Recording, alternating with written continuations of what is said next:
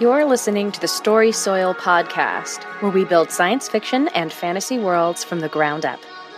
I'm Lauren Harris, and I'm a fantasy author. With me today are that scientist whose Twitter rants always go viral, Dr. Sarah Tabor, and world building pyro vampire Adrian Erickson. Welcome to the discussion episode Secret Cities of the Amazon, Agroforestry, and You.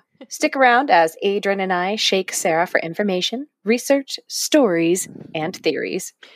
Are we like shaking her upside down to try to make the information fall out of her pockets? Uh, we're shaking her like you shake a tree. I'm thinking forest, like, you know, um, groves. So, not how you shake people down like a bandit. I mean, we could do that too. Well, I think shaking people down comes from how you could do that to trees, and they have like industrial sized vibrators for that. So I'm just wow, we're starting off strong with industrial sized vibrators. Here for the trees? Hey, yeah. I mean, dryads. They attach to a tractor and you just kind of zoom around going, next. Wow. I. All right. Well, I think we've got enough to build a world now. Um, but before we get even further down this very interesting uh, subject, avenue, uh, a random world building tip. Ah, yes. That would that, be me. That's you. That's you. that would be me, right? Shocked into silence. Jump, jump in. Yeah, I was sorry. I was still coming up with a million like witty remarks and got sidetracked in my own brain. Um, oh my god! Yeah, what am I doing with you? Oh. So, random world building tip: uh, research is one of the best ways to get grounded, thoughtful world building, or really to just make your novel sound like a term paper it could go either way. Mm-hmm. Uh, remember, though, just because you suffered through the seven levels of Wikipedia hell and learned all about how camels pee backwards doesn't mean your audience has to. So use the that research. Is retromingent. Use that research wisely to flavorize without over seasoning. That sound you hear is me googling. Just so you know. Always what? be always be googling. Is that what you said? That sound you hear is me googling.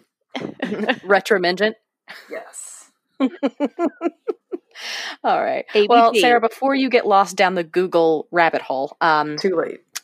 oh no. Well, okay. Let me extract you from that rabbit hole. I'm going to smoke you out with questions about agroforestry because um, I've heard of it, but I would not want to be asked to define it. So, and I also can't. I have no idea how it ties into the Amazon you know, first we were shaking her, now we're smoking her. I just, are you going to make it through this episode in one piece, Sarah? I've got an active nightlife.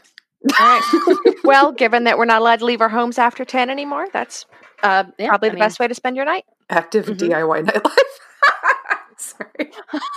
Just like the trees. Just like the trees. You know, they have friends. Um, so agroforestry is uh, it's just a fancy word for you know you're growing food and and you let trees be part of that. So uh, it can be done Aww. a lot of different ways. You know, um, in orchards, I, I like are, are, kind of one way to do it. Um, that's kind of like if you're coming from like you know sort of a European background. That's that's really Europe's kind of most prominent type of agroforestry. But you also have you know like um some places would grow oaks and pigs would eat the oaks and they would use the oak tree bark for things as as cork. So that's another form of agroforestry. Uh, a lot of the parts of the world have done it. It's probably more common to do it than not do it actually. Um, you know in, in polynesia they grow a lot of coconut trees and use the coconuts for everything. And um, the Amazon has a lot of really interesting examples that we're going to get into later. Uh, currently, I live in a neighborhood that just has a lot of abandoned lots where they there's a lot of condemned houses that got torn down over the years, but they never got around to tearing down the pecan trees that they planted in their, in their yard. Yeah, so there's just a lot of like, um, you know, like lonely pecan trees dropping nuts all over the place. So I have literally about a hundred pounds of pecans just like in a pile in my office because five gallon buckets are on backlog right now. Um, Why are they just in? Are they just like sitting in a pile in your office? Yeah, they're on a towel. Are they on a that tarp? makes you feel better. Oh, they're on a towel. that does make me feel better. Yeah. Yeah. Um again because it's it's hard to buy 5 gallon buckets right now. Things are just kind of wacky. Um I you know what? I never imagined that 5 gallon buckets would be a thing that would be in short supply. Yeah, I'm sure you can get them. Like we just part of it is like are getting our stuff together to go get them. There's there's a process, you know.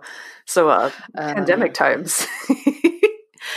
um short supply in the household. So like this is the thing is we gardened like crazy all summer because I think a lot of people did that. Um and as a crop scientist, this was really like the first summer that I've actually spent consistently at home like since we had a house, you know, like in years.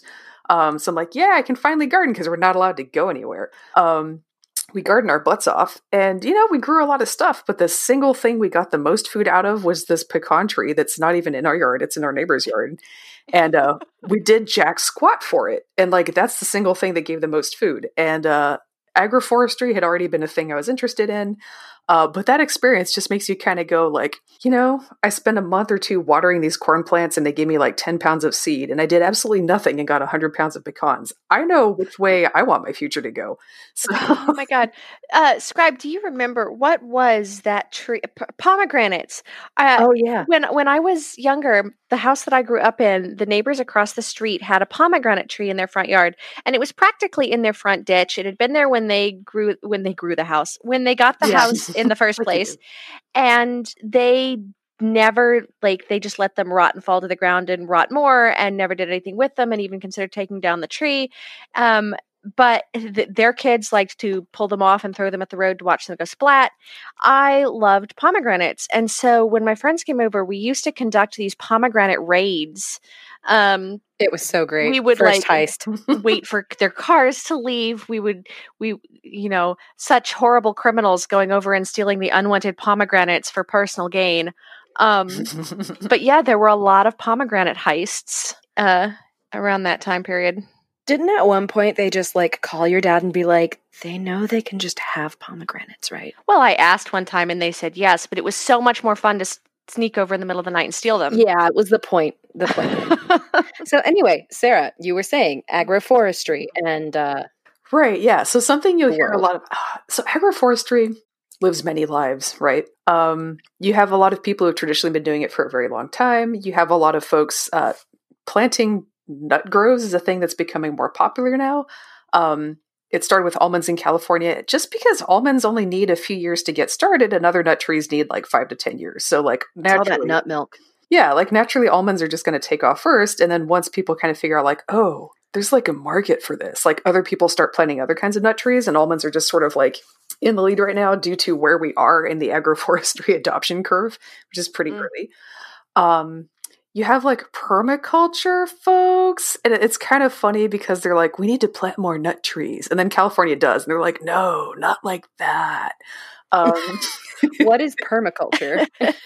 I, I i am appreciating the um the the dude bro voice though. Thank you. Yeah so permaculture so like like a lot of things in agriculture there's there's theory and then there's like how it actually works right? So permaculture mm-hmm. in theory is the idea that we should um just not do everything super short term. We should like invest some more in the land. We should plant things that live longer, like trees, get nuts instead of just growing corn all the time, because corn gives you a little bit of food in a short amount of time. But if you want to invest for long term, like, you know, just it's saving for retirement. A culture of permanence, I yeah, assume. It's a culture of permanence.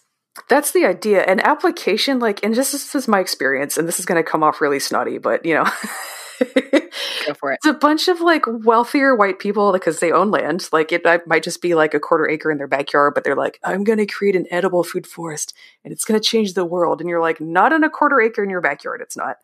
Um, and like, I love gardening as much as everybody else. Like it's, it's a great thing to do. Um, but it's important, I think, to not confuse like, you know, like personal land management with like landscape scale change.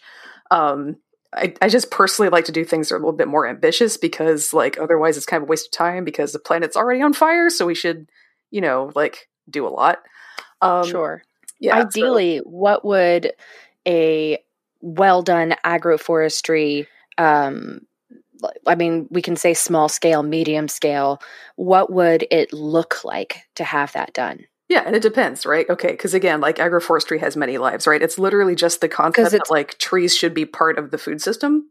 And uh, okay, yeah. So, so, is it just like growing orchards, or is it like growing orchards and growing uh, what we think of as as uh, the more at least to the Western mind, normal agricultural like well, I, lettuce. Yeah, okay. So it can be well, anything. It can be anything from like orchards, which is again like the more most conventional like approach to people from kind of a European background. Like that's what we're used to seeing, and that's where like what we're going to mm-hmm. think of. Um, there's growing nut trees in a managed forest, so it's like I don't say like it's a wild landscape, but it's like we haven't cut down trees and planted them in straight rows. They're just growing where they wanted to grow. Um, and they may ma- people may manage that to kind of like, oh, I see we have some seedlings of this thing over here. They're short. Let's cut down a bigger tree to like give some light and release these food trees gotcha. so that we have more. so it's it's tending a more natural forest. It can be. Again, it can agroforestry be, is a thing with many lives, right? Uh, right. It can also be. Um, there's a lot of trees that you can use basically for animal fodder. Like they're kind of short trees. You can kind of cut the leaves off and use them to feed cattle. That is a thing that people in some places do. Um, that that is a traditional practice in some areas. Uh, you'll have like on the Arabian Peninsula, they have traditionally a lot of like resin trees, like the the frankincense and myrrh and like the dragon's mm-hmm. tears trees. Um, those are desert tolerant trees. Uh, not a whole lot else will grow, and so you had management um, of those groves uh, for resin production, especially like back in ancient and medieval times when that was a huge market. Agroforestry was big over there. Um, colonialism kind of messed that up. Um, so you just you have agroforestry in a lot of different guises all over the world, right? It's literally just the idea that like trees have a role in the food system and it can be different than just orchards. Like there's other approaches to it. So uh again, a thing with many lives. So, um, tell us about these uh, secret ancient cities of the Amazon and how agroforestry played a role in that. Because you said ancient cities of the Amazon, and I went, "How what now?" right? Okay, yeah. So again, like in the in the realm of agroforestry has many guises. So we don't. So I'm going to tell you first off, it is really hard to do archaeology in the Amazon because it's a giant mud bowl, right? Um, so and apparently like, hmm? whales even fall from the sky occasionally. Do what? What? And apparently whales even fall from the sky occasionally. That was a 2020 thing. But wait, what? What? Is this the exploding whale on the beach thing? No, no, no, no. This was this was uh, in the midst of all of the insanity of the constant news cycle of early 2020, when the world didn't seem like it could get any crazier and we weren't immune to it yet. I realized that I had somehow missed the fact that sometime in like late March, early April, they discovered just a dead whale, like a mile and a half, two miles into the Amazon rainforest. Oh just, yeah, what? Just cause. It um, probably swam up the river or something and was just like, "Oh fuck, I'm they, lost." They figured it was like flood or something, but mm. um, it basically all boiled down to now we've just got Amazon whales in the middle of the forest because 2020. Oh yeah, like yeah, bull sharks swim up there all the time. Like, like every this once in a while, huh? This is just making me think of our jungle fish. Yeah, like every mm-hmm. once in a mm-hmm. while, like up the Mississippi or the Amazon, they'll be like, "Uh, that's a shark." Oh yeah, bull shark. they just they like that. It's whatever. Um, so like okay, so Amazon, yeah, so it's again like the conventional archaeological world is kind of based on the Mediterranean and the Middle East. Um, so they're very much into like stone buildings, like big monumental architecture. Like we're working with basically the remnants of like the elite class. Like the elite class builds monuments themselves. They're very durable construction materials like stone. Um, we learn about the lives of the common people basically because the elites, you know, had receipts that they wrote, like, you know, this peasant brought us 10 sheep. And you're like, oh, peasants raise sheep. That's how we know that. Mm-hmm. Um, so it's a very top down approach to archaeology. And in the Amazon, like, they just didn't have a lot of stones sitting around, like, out on top of the, the ground because it's a gigantic floodplain, right? So um, there's not usually a lot of monumental stone architecture to work with. And so when your archaeological model of how you know what happened in a civilization is look at the monumental stone architecture, we're like, oh, well, there must have been nothing here. Um, oh, the hubris. Yeah. So like, uh, so to do stuff in the Amazon, you have to go a little, you have to go a little bit differently. And it, it you almost want to say like it, it's backwards to how you would do it in like your classical like Middle Eastern, you know, stone archaeology based situation, um, where you you actually kind of start with the food system. So this is how I got to know about all this stuff. Like I'm not from Brazil, you know. Um, uh, this is kind of how I got to know all this stuff. I'm not an archaeologist, so like everything with a grain of salt. I learned about all this stuff in the vein of like, okay, how can food systems be different? Like we kind of have one way we do it here, but people have done it differently. Let's let's learn some things, right? Um, Teach us, teach us. yeah, so the first way I learned about it is there's this thing called dark earth or terra preta in the Amazon, and it's basically um, so the soil in the Amazon is usually kind of like a red clay brick. It's a lot like in a lot of the South. It's just what happens Mhm. when it's hot and it rains a lot. That's what you, your soil kind of turns into like bricks waiting to happen, basically. Um, Proto Or- brick. Or just bricks happening, you know, during Yeah. the summer. Yeah, and so like these areas and you know the deep south and the Amazon are kind of classically considered not great farming soils except there would be these big pockets in you know a lot of Brazil and, and other parts of the Amazon that were very dark like the soil was just a lot darker and so people you know in the the post Columbus era were like hey when I'm clearing and burning the Amazon you know colonists and stuff like when I'm setting up my ranch I like to look for a patch of dark earth. And um so this is kind of like something known to people who are in the process of land grabbing is you try and land grab a place with some dark earth. Mm-hmm. and so at some point some people were like where did this come from? Because like tropical rainforest soils shouldn't look like that. Like our understanding of science is clearly off. Mm-hmm. um and i think there may have been like some just verbal like hey like indians made this you know like going on in kind of like the folklore of the area. Um science finally checks it out and it's full of charcoal.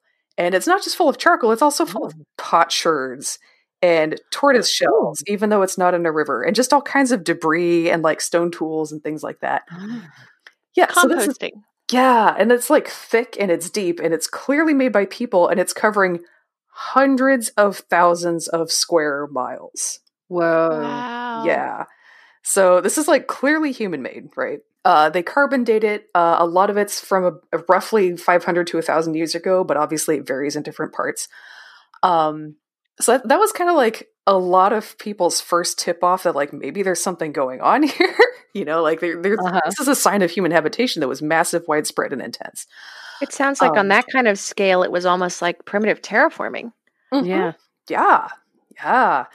Um, so we're not really sure how they or like the scientific community is not really sure how they made it like you know how people made this how intentional it was or if it's just like this is the trash pile and then you you know after a while you're like hey this is a great place to grow plants we don't know um Yeah, I was going to ask: Is that more a um, a sign of landfill, or is it more a sign of something like um, the where you burn fields to add nutrients back into it? right why not both yeah so here's the thing about slash and burn agriculture is it's i th- it's kind of a post columbus thing like it's not that people never did it Oh. before um, well, yeah, because the Japanese have been doing that for years Yeah. and years and years. Well, and just years. having like personally like done some slash and burn land clearing, it's a giant pain in the ass, and you would never do it unless you absolutely had to. It's kind of a Mhm. desperation move, um, and so it's kind of bizarre to like, especially if you have stone tools and fire, and that's it. Like, you got to be fucking kidding me. Um, You'd, you'd be more effective with just like a crop rotation, right? yeah, like it, once you've cleared a piece of land, you're really motivated to like keep it in production. Um, Mhm. and so they think that may have been what Terra Preta was about. Like there's there's a lot of like food waste, like kitchen waste, and then like also sewage in there. Um Oh, yeah, because like you can kind of tell by like the cholesterol derivatives, like this has probably been through a human digestive system, like this piece of Okay. Um, okay, that's pretty wicked. Yeah, well, because if like if you live in a hot, wet jungle and Yeah. you like most of your food comes from the river and you do all your bathing and laundry in the river, like you don't want to throw your sewage in the river, but then what do you do with it? It's hot, it's wet, it's going to get disgusting really fast. Um, it's not like you're living in like the Arctic or a desert where it's going to like mummify. like you have to do Mhm. something with it. And so charring may have been like how they dealt with like their waste problem. If you have a lot of people living together in a jungle, like it can get kind of gnarly pretty quick. And Mhm. so like I just kind of look at that and I'm like, that looks to me like maybe a sewage treatment situation. Um and then also like once you kind of make your waste inert by turning it into charcoal, then it is also a good place to grow things. So it may have served a lot So- of functions. Some of this is Yeah. speculation, but yeah. I was going to say. So, I mean, here's a question that maybe you have an answer to, and maybe you don't. So, I know from my research on camels that they're That may um, be backwards. That's a strong start. I know from my research on camels that when they poop, their uh, feces are already so dry you can immediately light it on fire. That's handy. So, you know, with with camels, I understand how the fecal matter would go from being well poo to being lovely, nice carbon ash. Mhm. Um, but human poo is not of that consistency, and in a swampy jungle, um, I wonder how one might go about lighting said fecal matter. well, you know, you just throw another log on the fire. So don't know. We don't- again, like we don't know for sure how Speak- people did this. Speaking of pre-made brickland, so like we don't have a lot of information on how exactly people did this right? Like we're just kind of looking at the remains and going like huh csi time. Um hmm but like okay so here's the difference between charcoal and ash right? So ash is what you get when you burn a fire like to completion. Um it's it's basically all the mineral salts that were in the wood. That's about all that's left over. When you have charcoal um you you have wood which is like carbohydrates basically um and you heat it and like a lot of the oxygen and it combusts right? It doesn't blah, blah, blah. sorry it doesn't combust.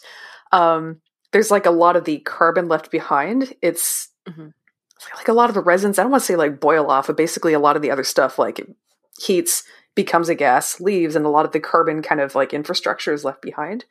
Hmm um that can be because usually there wasn't enough oxygen for everything to burn Mm-hmm. and so that can happen if you have a, a fire and then you th- just throw a bunch of like moist junk on it. That's a really good way to make charcoal. So, you know, that oh, the could be moist happened. junk could be poop. It could be all kinds of things. You know, you have a lot of options. Um, Sorry, I'm really focused right now on poop. really are like Eh, eh, and i'm even here and i'm so in, i'm so interested in like all the pot shards and the idea that that they took like these hundreds of thousands of acres and figured out how to make it arable lands for an agrarian culture how impressive and tactical and she's like they pooped a lot we all do, and you got to figure out what to do about it. You know, But I mean, here's the thing. When you're going in to build a world, there are certain things you have to figure out how to take care of. Poo is a big one. Mm-hmm. and yet you And if you see almost about none it- of it in books they skate past it because you may you may need to know but but no one wants to know yeah. In- if, you- in- if you in don't take form. care of it ahead of time, then you wind up like retconning that people just wizarded it away, and you're like, nobody asked for this. so anyway, Evanesco. that's the solution there is an entire like jo- uh, role in a magic bearing society Vanishing poo. there's it, uh, it could be an entire like yeah like instead of um you know having plumbers and you know sanitation workers there you, you have to be a mage with the right talents and it is literally your job to wizard out the uh, underneath people's um crockpots not crockpots uh That is not um, crockpot. no, no, the other kind of pot. it Chamber. Crockpot. was the one that jumped wizard out from under my crockpot. I, I was actually looking for the word outhouse, which is even remotely similar, but what are what are the um, it makes sense. To me. what are the privies called when they um sort of uh uh cantilever out over like a moat? Hmm. It's like the garden. I don't remember what they're called. oh yeah, or like built over yeah, they Man. edge of a. yes. Folks were doing that Um, in Gainesville, Florida, up through the 50s to the 70s, if I'm not mistaken. And they finally cracked, like, there's a creek going through town called Hogtown Creek that people Mhm. had outhouses over.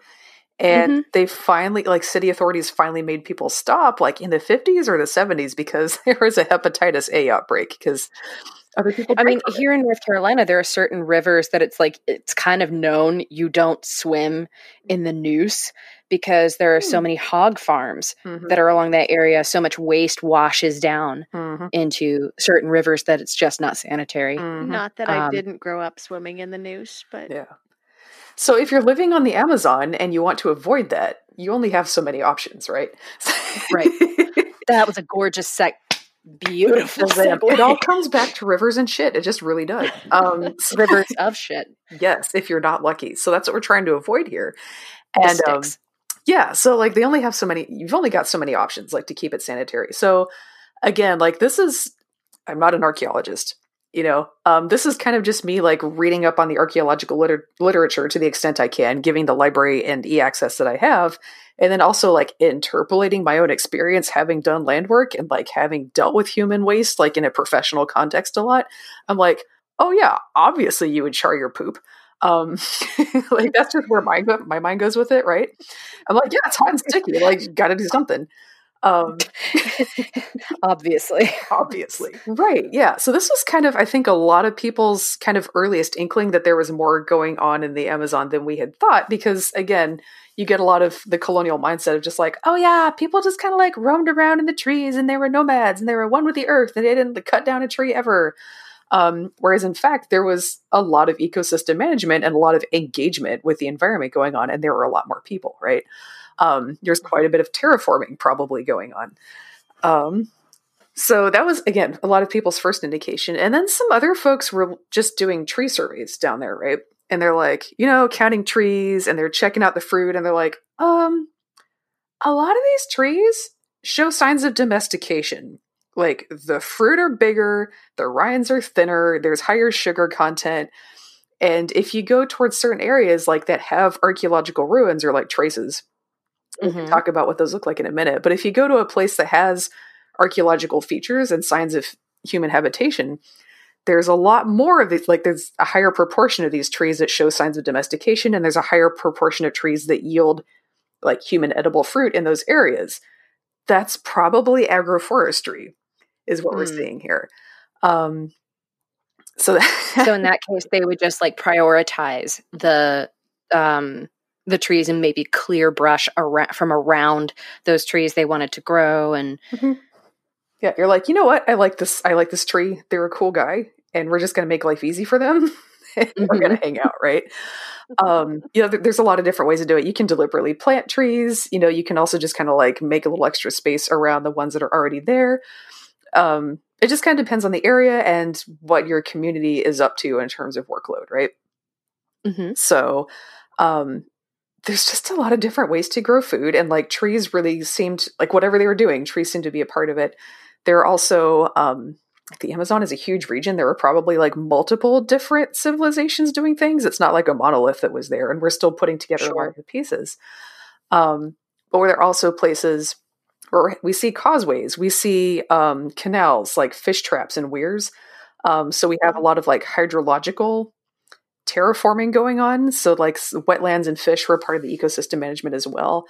Um, we do know that basically the top four crops in terms of plant yield. So manioc, uh, corn or maize, uh, rice. They were mm-hmm. growing rice. There's a species of rice they domesticated in the Amazon. It's kind of a more recent finding. And then huh, okay. Potatoes were domesticated in the Andes and the there were some Andean civilizations that extended into the Amazon, like they went that far east. So they may have had access to potatoes as well, but certainly like manioc, maize, and rice. Those are like some of the top three crops, like to this day in human history in terms of yield per acre, right? I don't um, know what manioc. I don't know what that is. Yeah, we don't really do that in the U.S. It's the thing that tapioca comes from. Oh, it's just some starchy root. Um, okay, but it's like the top yielding crop in terms of like starch per acre.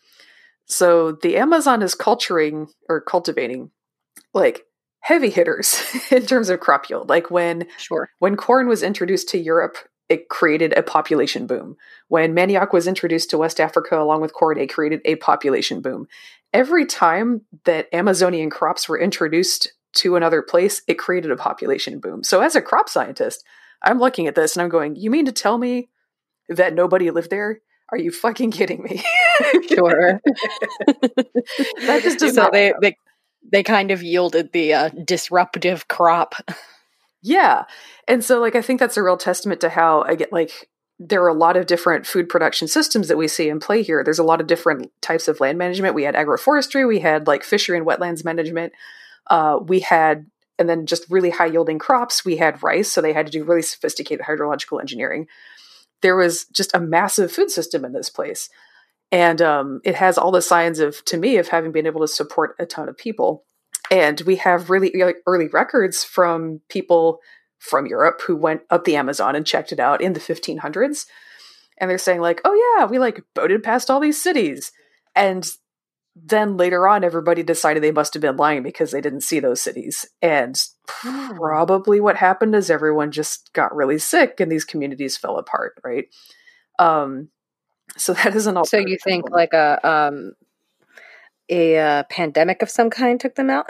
yeah, I mean, you know, there's there's a lot of options. There's smallpox, you know, there's yellow fever. There's there's a lot of things. Um, so like the introduction of all these foreign diseases was really really devastating for these communities, and so you have the survivors who are still there did adopt like more of a mobile lifestyle because like all their support structures take a lot of people to support, you know, like all their irrigation, um, hmm the ability to just like deal with large amounts of human waste like that. Like if the, you know maybe three quarters of your community is gone, you can't support all those structures anymore, so you can't stay in place anymore, and you have to become more mobile to do your basic sanitation to find all your food and everything. So hmm rather than being like the original like pristine Edenic state of having you know small communities of people living mobile lives, that's probably like a post-apocalyptic scenario that we're looking at.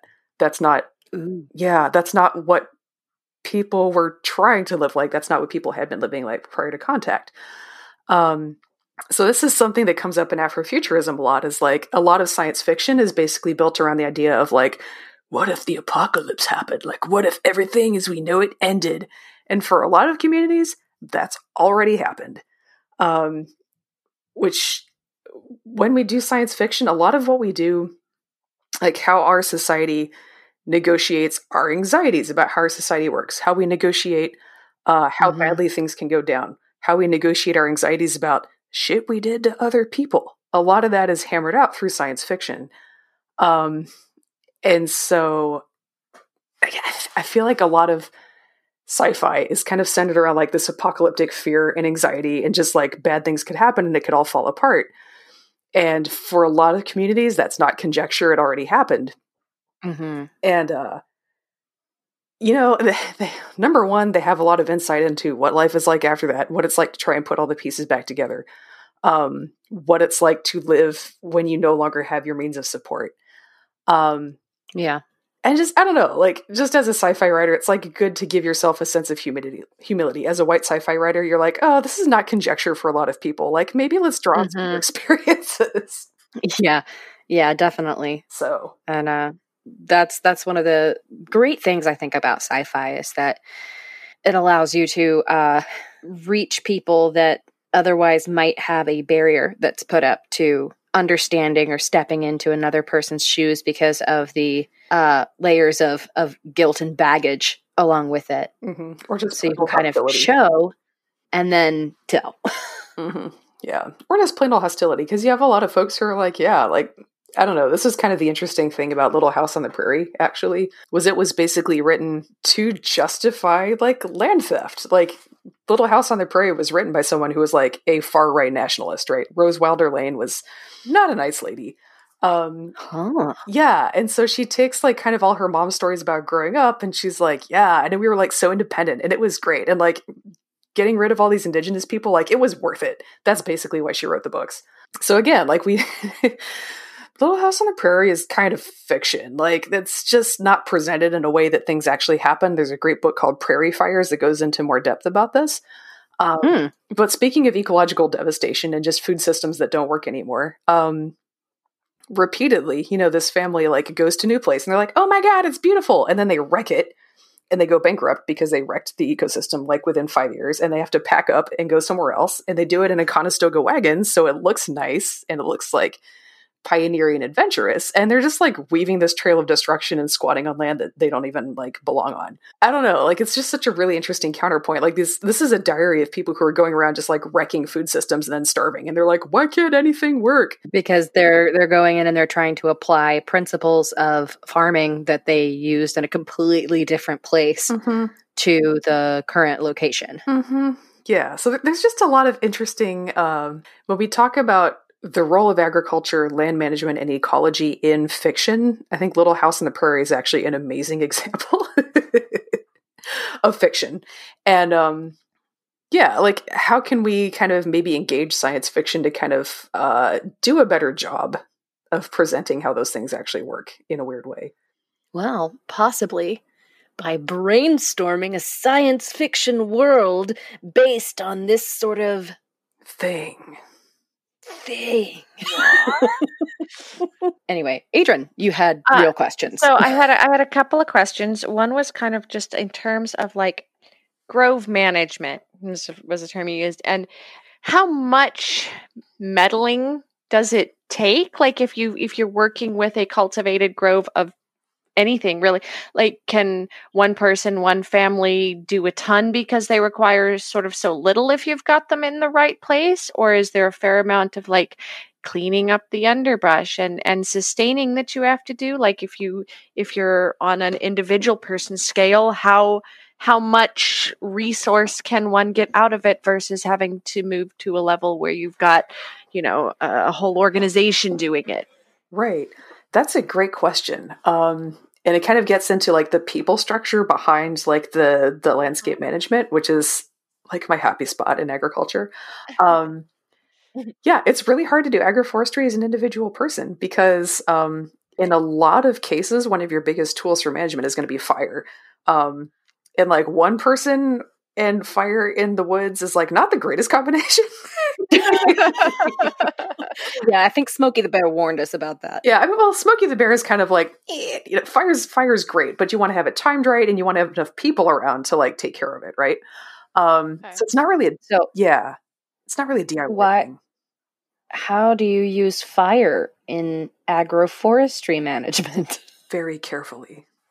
okay, but in what applications do you use Um, fire? In what very careful applications do you use fire not by in yourself agroforestry applic- management? Right. Yeah. So um, it depends on where you are because some places just want to burn more than others.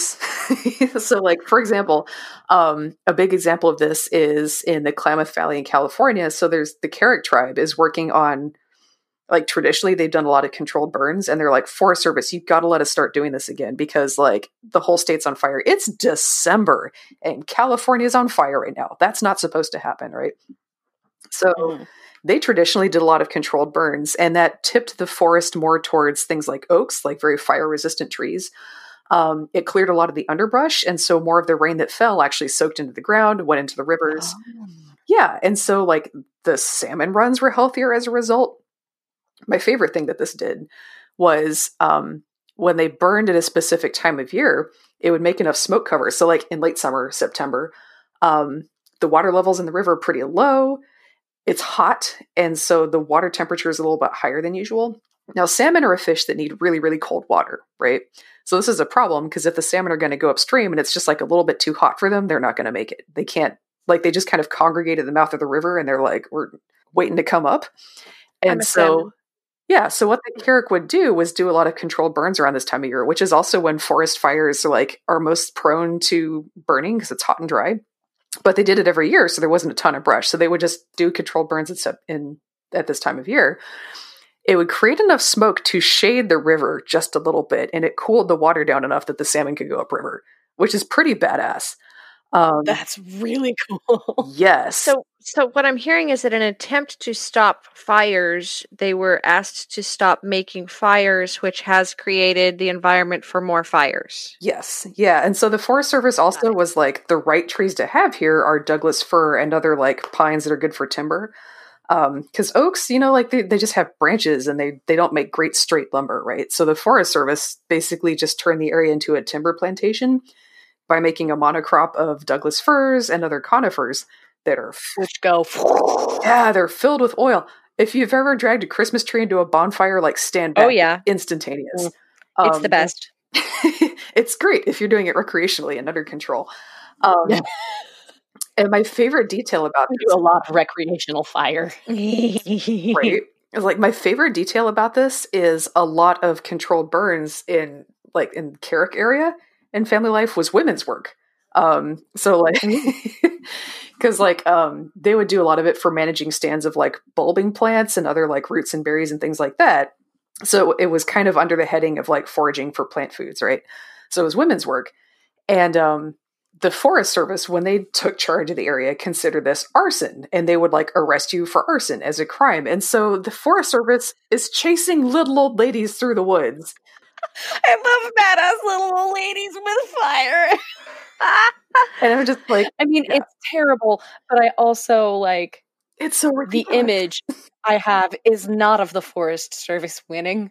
Yeah, yeah. So, well, you know, so the Karuk tribe is like still working on getting permission to like redo this in bigger parts of their traditional territory. So I think they have some acreage that they have authority to burn, and they just mm-hmm. don't for a lot of the rest of it because the Forest Service is like, I'm in charge. Um, and their areas that they've been burning, like, don't get scorched in wildfires. Like, they burn, but there's not a whole lot of stuff built up on the forest floor. So, like, the fire sweeps through, it's very low, it's very cool. And they're like, cool, it's done now. And then outside of Karuk area, it's like bonfires. Um, okay, this is giving me really cool ideas for yeah. story stuff. Yeah. Okay, Adrian, All any right. more questions? I did. Or? I did have another uh, sort of thread to go down in summary if we can um, which would be uh, if if you were basically trying to start up some form of uh, agroforestry for survival purposes what would your what would your efficiency be? So are you going to make it to sustainable survivability faster by growing food trees themselves or by growing an- trees that are going to support your animals um, and how quickly could you become survivable and sustainable? Oh I'd, want to give it at least five years and then you're if you're able to get food directly from the plants like that's always a better bet than animals. Um, typically livestock um, are a better food source you know like if you're in an environment where like trees don't grow like it's too dry and so you have a lot of grasslands or even if you have desert then cattle or camel or goat herding make a lot more sense because all the plants around are these really tough shrubs and grasses that people cannot eat. That's usually the situation where you find people making their living through herding livestock like exclusively. Mm-hmm. If if there are trees that will grow there and they drop acorns and nuts and other things that people like to eat, then that's always your best bet just about. If I landed on a planet that could grow trees but had none and and didn't have anything in place yet and I had a seed ship Mm. W- would I be better off starting with my food source or my food animals food source, which is going to feed me faster? Oh, the ethics of interplanetary colonization. Um, okay, so like I guess we'll just talk logistics. No, ignore the ethics. no ethics. No ethics here. Colonists always ignore the ethics. Haven't you learned this? But what about the native algae? They could be something great someday. We don't know. Um, it's like, does the prime directive not apply to microbes? That's that's too bad. Anyway, not not not mine. No, moving on. All right, I was um taking a sip of my patented booze candy. Um, as you um, do, like you do. Science is going to come out. Um, yeah, I don't know. I'm just like the idea of having like livestock on a spaceship in the first place kind of gives me the wibblies. Um, it's like no like, Ark, but like poop and zero gravity, microgravity. But like mm. I could take my my D. Presumably, I have a spaceship. I've flown interstellar and found a planet with air. I've got like cool shit, so I can, you know, take we my cryo froze the I, sheep. well, I was gonna say we just have DNA traces. We can build ourselves a sheep, but animals grow faster and breed faster than trees. Ergo, which is going to be better for me to feed my animals or to nurture my trees. Um, you don't want. How do I get to survival? sickles? Yeah, I mean, most of your livestock eat plants, so you want them plants first, like whatever the plants are. Like often it's grass, uh, it could be shrubs or something like that. So like you just don't get animals without plants. So the answer is always plant plants first. I think we're ready discussion or to a world building at this point. Fourth, friends and create. And remember, if you write something in these worlds, let us know. We'd love to give you a virtual high five and a shout out. Love our podcast? You can support us by leaving a review on iTunes, sharing your favorite episodes, or dropping us a tip using Ko-Fi. It's linked on our website, www.storysoilpodcast.com.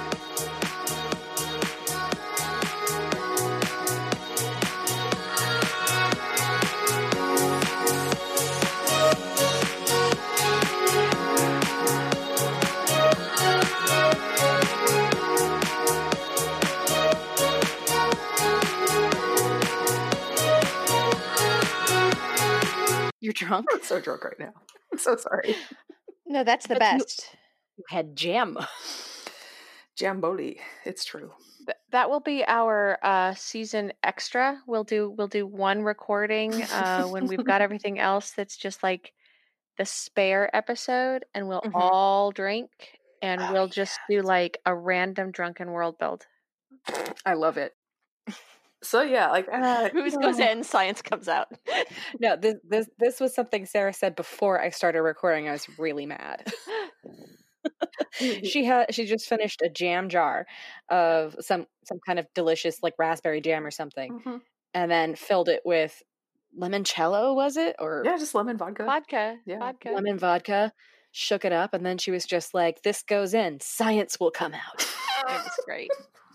It's that fine borderline between like cottage core and cute and just like you're trash. So um I think you're, yeah. I mean, you're a you're a Studio Ghibli raccoon, basically. that's that's correct. So like in the interest of being a nice fat happy Studio Ghibli raccoon, I would recommend planting um